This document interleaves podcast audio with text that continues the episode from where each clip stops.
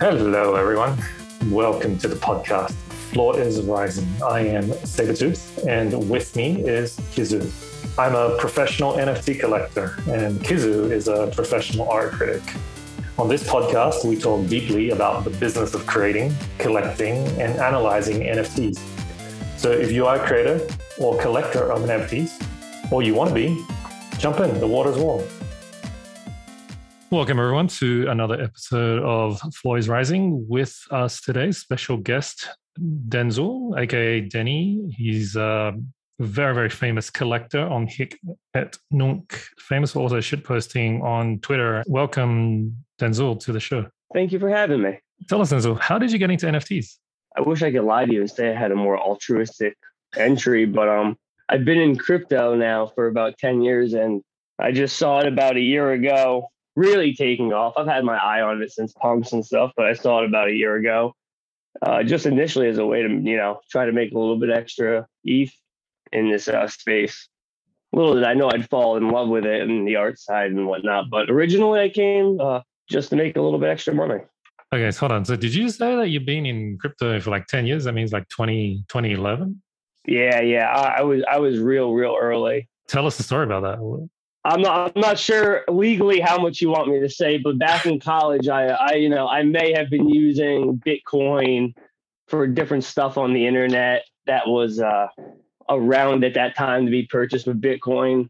And uh, oh, I, I wouldn't say I was really into crypto, but I just happened to uh, to be dabbling in it, and then I kind of forgot about it for about five years, as I uh, wasn't doing that anymore. And then uh, 2016 rolled around and I saw Bitcoin take off and I was like, hold on, I think I remember that.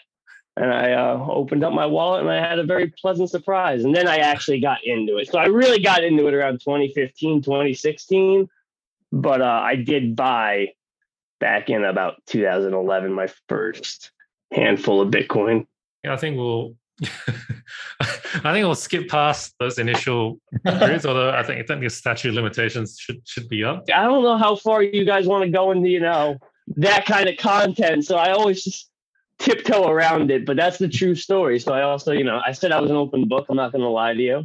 I mean, look, to, to be honest, right? I mean, only two kinds of people were into it back then, right? Either people who who were who were using the utility of Bitcoin um, as it was back then, or people who were very sort of libertarian sort of minded, that very politically minded, right? I mean, those were the, kind of the only two people who were back into it back then. And it was about a 90 10 split. Um, so you mentioned like, you know, when, when you got into crypto sort of the second time that you, you were sort of around when um, punks and, and probably kitties were, were just launching. Um, what was your thoughts about NFTs back then, like when you were sort of first looking at it? Without the uh, the fear of being canceled, I I thought they were dumb.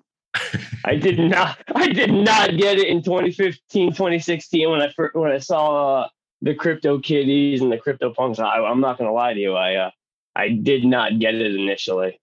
Didn't then, didn't take long for me to uh, to come around on them. Okay. But uh first thought was this is just some ugly pixel art and some ugly cats. I don't really I don't see the appeal. And then you start looking more into the technology side. I'm like, okay, okay, I, I get it. I don't, I still don't understand these two projects. To this day, I'm not sure. I'm going to sit here and lie to you and say I really still understand those two projects, but uh, I get NFTs now. Okay. When you say you don't understand, you think you don't really understand them. Do, are you referring more to the aesthetics of it or the historical significance as such? Given that obviously they they were early for for PFP projects and the kind of community that of collectors that kind of gathered around them kind of conferred 100% the aesthetics. I want I completely understand now today actually I should kind of fumbled my words there. I get it now. The historical relevance, the community like you said, punks are the number one. They always will be at this point and they're always going to be looked at that way and there'll be a historical relevance and a utility just in that fact alone it was more originally when it came out. I did not under the art, the art style. So, hundred percent aesthetically was uh, more what I was talking about. Because, like you said, community wise and historically, they are entrenched now forever as as being the one. Right, right. I mean, I'm very curious about that because I, I agree with you on that point. I like, I still can't understand like why did the stoned animal thing become a thing? It's not just because the first of those PFP projects was, you know, a stone animal and and then we had all the other animals in its wake because it, it cleared, I guess it paved the way for that that style of meme. But like in the first place, why was it a Bored Ape, for example? Why was it a kitty? I guess that's my art historical kind of like curiosity kicking in. And and, and personally, I, I agree with you. I, I don't really find that the maybe the most compelling? I mean, given that there's so many to choose from right now. I'll take an attempt to answer like why the pixel art is, is so compelling. My personal thesis is that that's the exact point. Like meaning the the history of crypto is one of basically antagonism, right? Crypto is always looking for basically a boogeyman. So when Nakamoto made Bitcoin, in the white paper, in in the very first block, the, the, the antagonist is to the traditional financial system, right? And if you look at every single crypto made since then, it's always been sort of antagonistic towards Wall Street, towards sort of the traditional system. And I think it's in the DNA of sort of crypto projects, hence inherited in NFT projects, that the project that's going to become historically significant is not something that is accepted by the by kind of the traditional art establishment, right? The, the very fact that it just looks so shit to, so many people is what makes it like great as a representation, right? Like I think people who own punks and all the NFT projects that people call ugly, they thrive on the fact that hey, I own this rock that's worth millions, and, and that people are just going to go crazy over. That's basically the point. Like this is the this is the utility. It's kind of the the troll, the chit stir, to just rile up people basically that's what i think uh, part of it is you know because there was tons of stuff before CryptoPunks right you know on yeah punks actually isn't stuff. the first yeah and, mm-hmm. and but none of them really kind of had that trolling potential that punks did you know there's this hip hop thing and i like hip hop you know you have the obviously the signature things like the ski mask the propeller hat the the Cuban chain and stuff like that. So with Evo, it's like it's something that's quite. It could be you in real life. It could actually resemble you. It could actually be a fashion statement that you may or may not wear, but you admire, for example. So like, I think it's coming closer to real life, if that makes sense. I'm not sure if that's the best way to put it.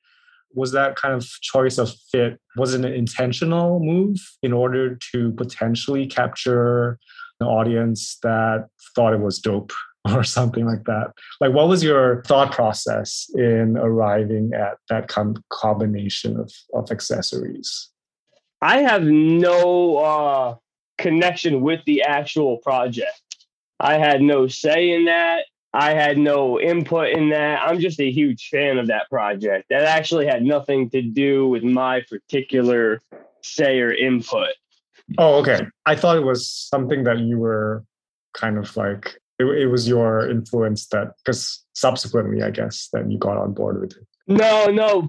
One could think that from how much I post about it and whatnot, but no, I am actually just a a one hundred percent super fan.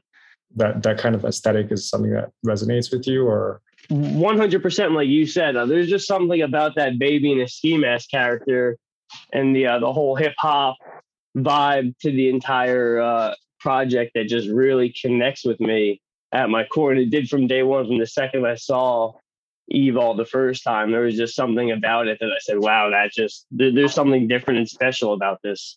In the sea of, you know, hundreds of thousands of pictures that I was scrolling through at the time, that I just, it just jumped out immediately and uh, definitely connected with me. Right.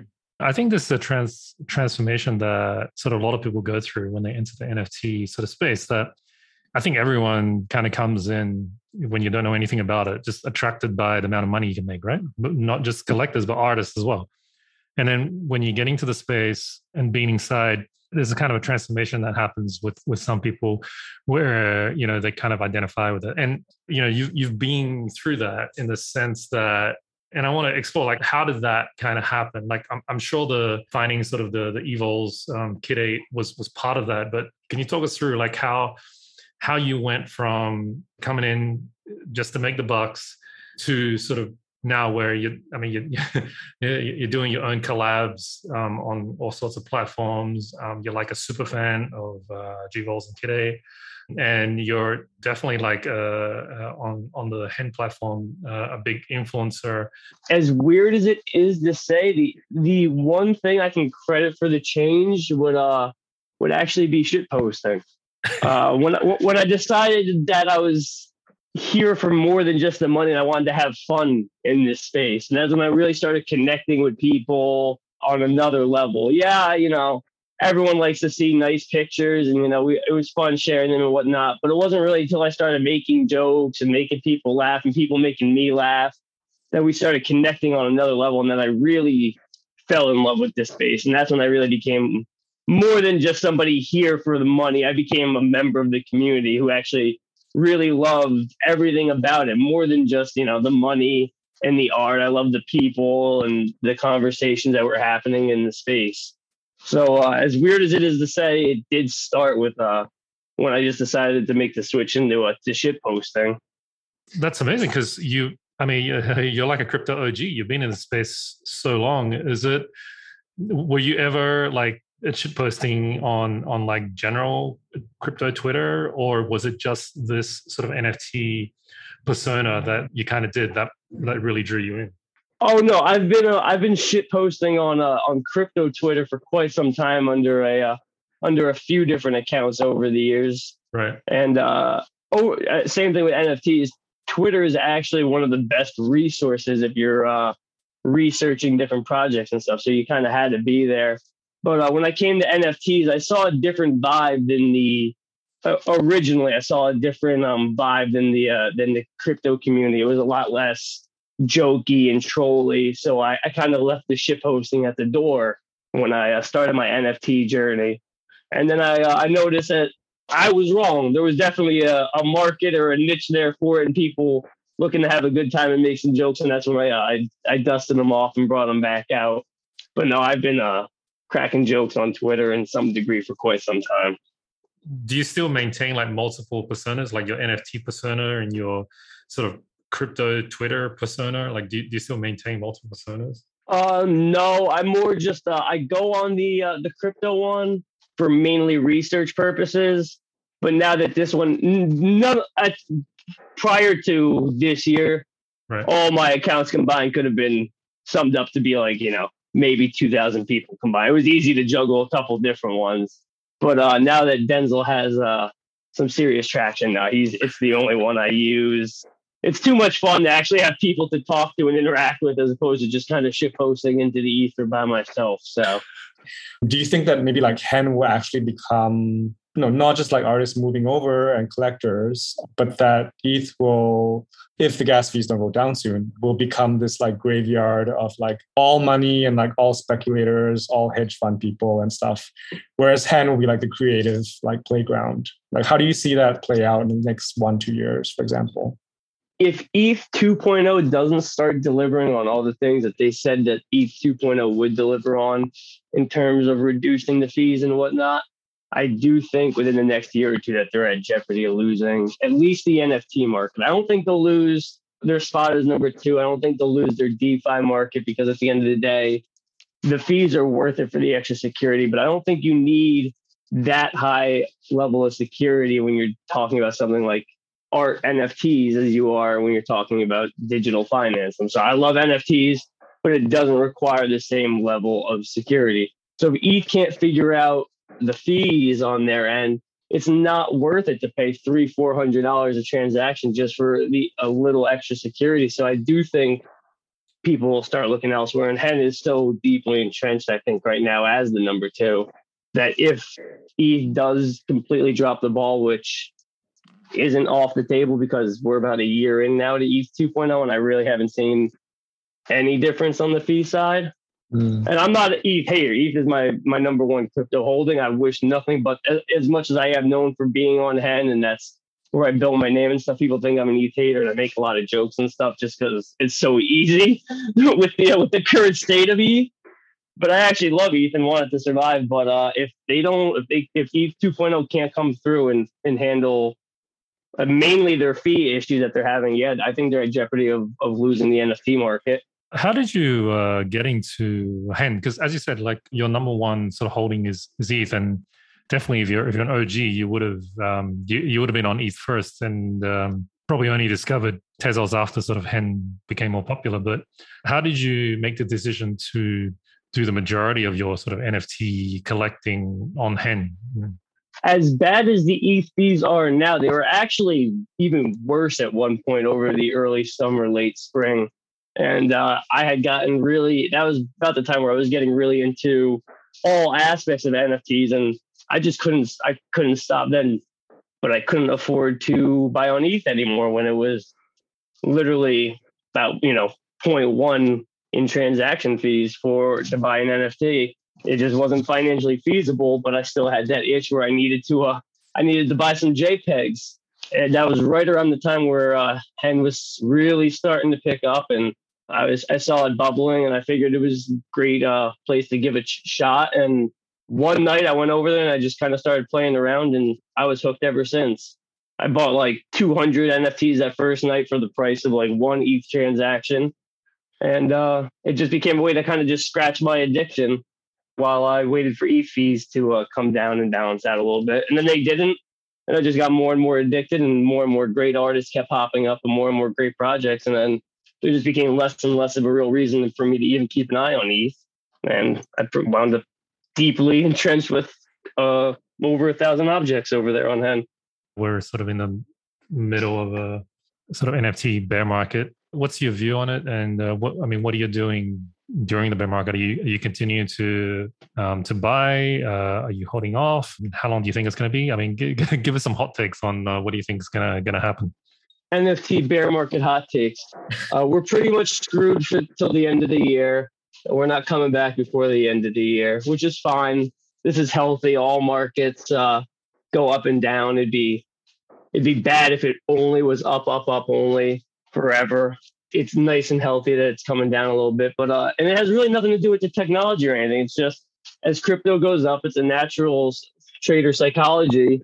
You're going to be less likely to uh to part with your with your crypto, and more people are going to want actual crypto as opposed to NFTs as crypto is going up and as the reverse happens and NFTs are going down and crypto is going up, more people are going to want in on the crypto. So it's just going to create kind of more of a waterfall effect where more and more people keep selling off their NFTs. But to me, it doesn't do anything about the, it doesn't say anything about the underlying technology or anything. A year, two year, five year, you know, projection, I'm still extremely bullish on NFTs. I just think it could be a rough six months between now, kind of, and uh, in tax season. End of the year is always rough for uh, for crypto and the markets and whatnot. And considering it seems like it's going to be a bull run for the end of crypto this year, I think that could mean a uh, a little bear run for the end of NFTs. But all in all, it doesn't concern me one bit. It's just a short term price movement. But hot take is not going to be pretty between now and uh, 2022. Let's talk about more of the the artists on um, on Hen that that that you collect. What's attracted to you? What, who do you like? I guess share with us uh, some of your favorite artists and, and and and why you like them. Some of my favorite artists on Hen, I have to go with uh, Toke Block, Dalek. Obviously, I'm partial to as I have a collection with him. I'm going to sound really dumb right now because I don't know how to pronounce actually a couple of these people's names, but they deserve a shout out. Uh, the skeleton guy, Kiz, Kiz Kilos. Kilowski.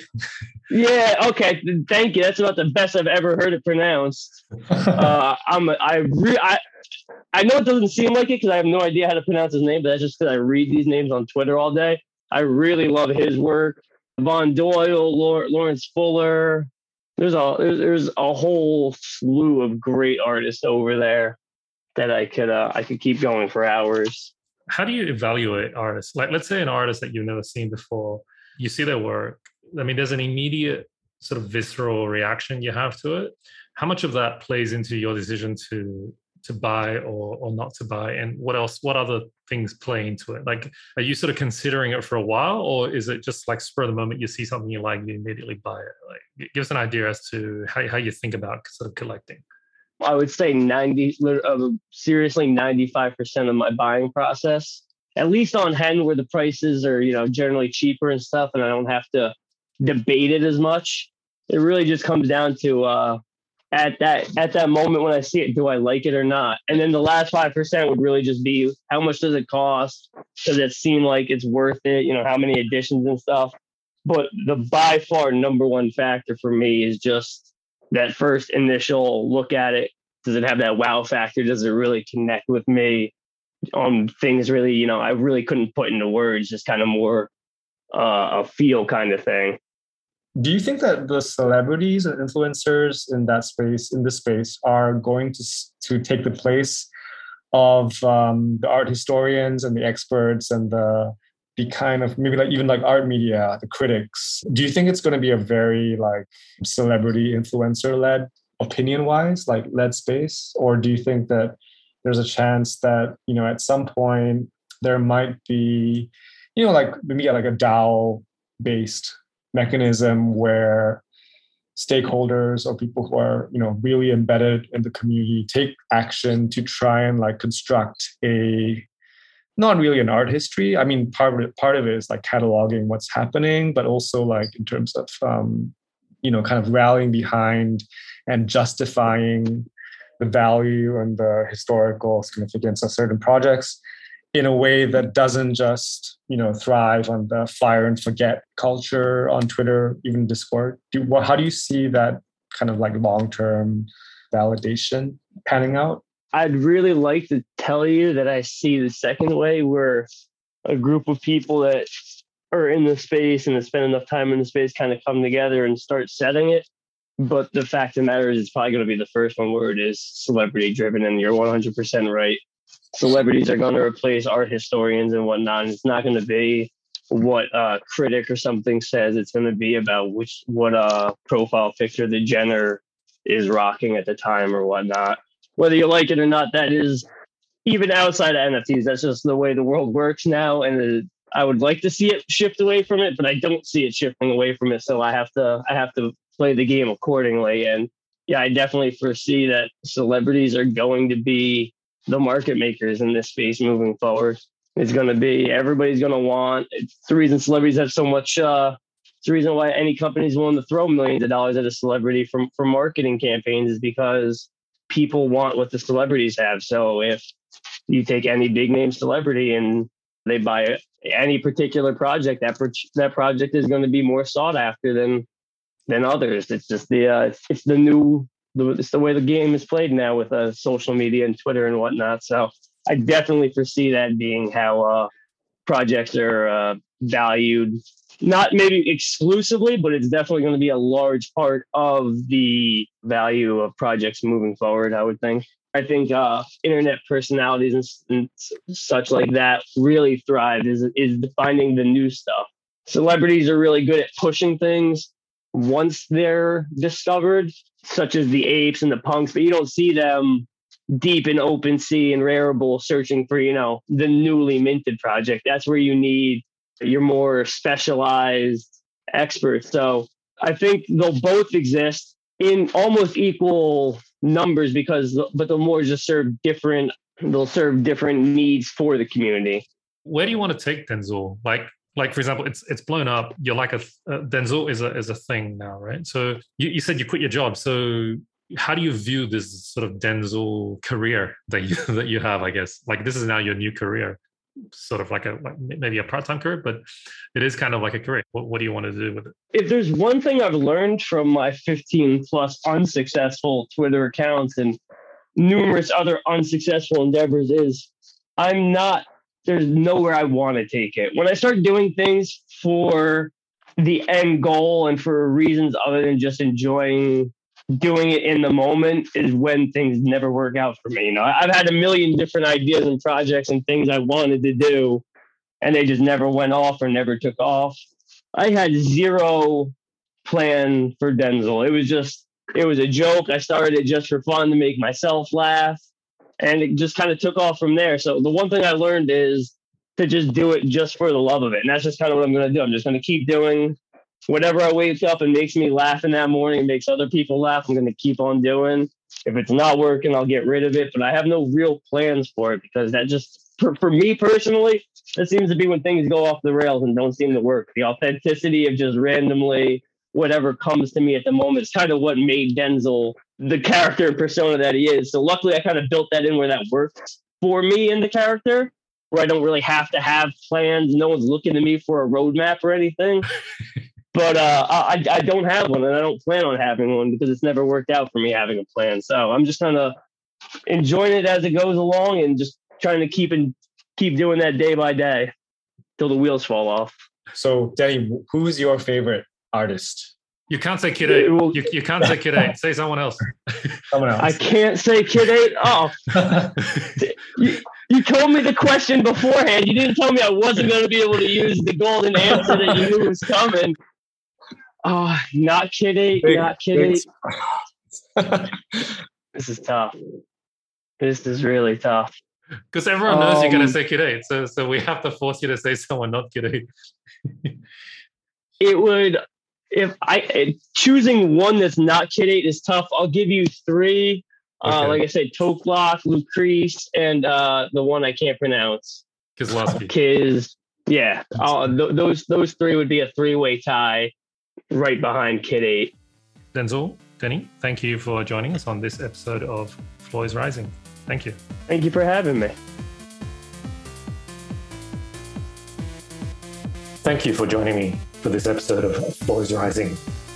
If you enjoy the podcast, please subscribe, follow, and give us a review on your favorite podcast app. Remember to also follow us on Twitter at Floor is Rising. You can reach out to us, send us a question, just send us a DM on Twitter at Floor is Rising.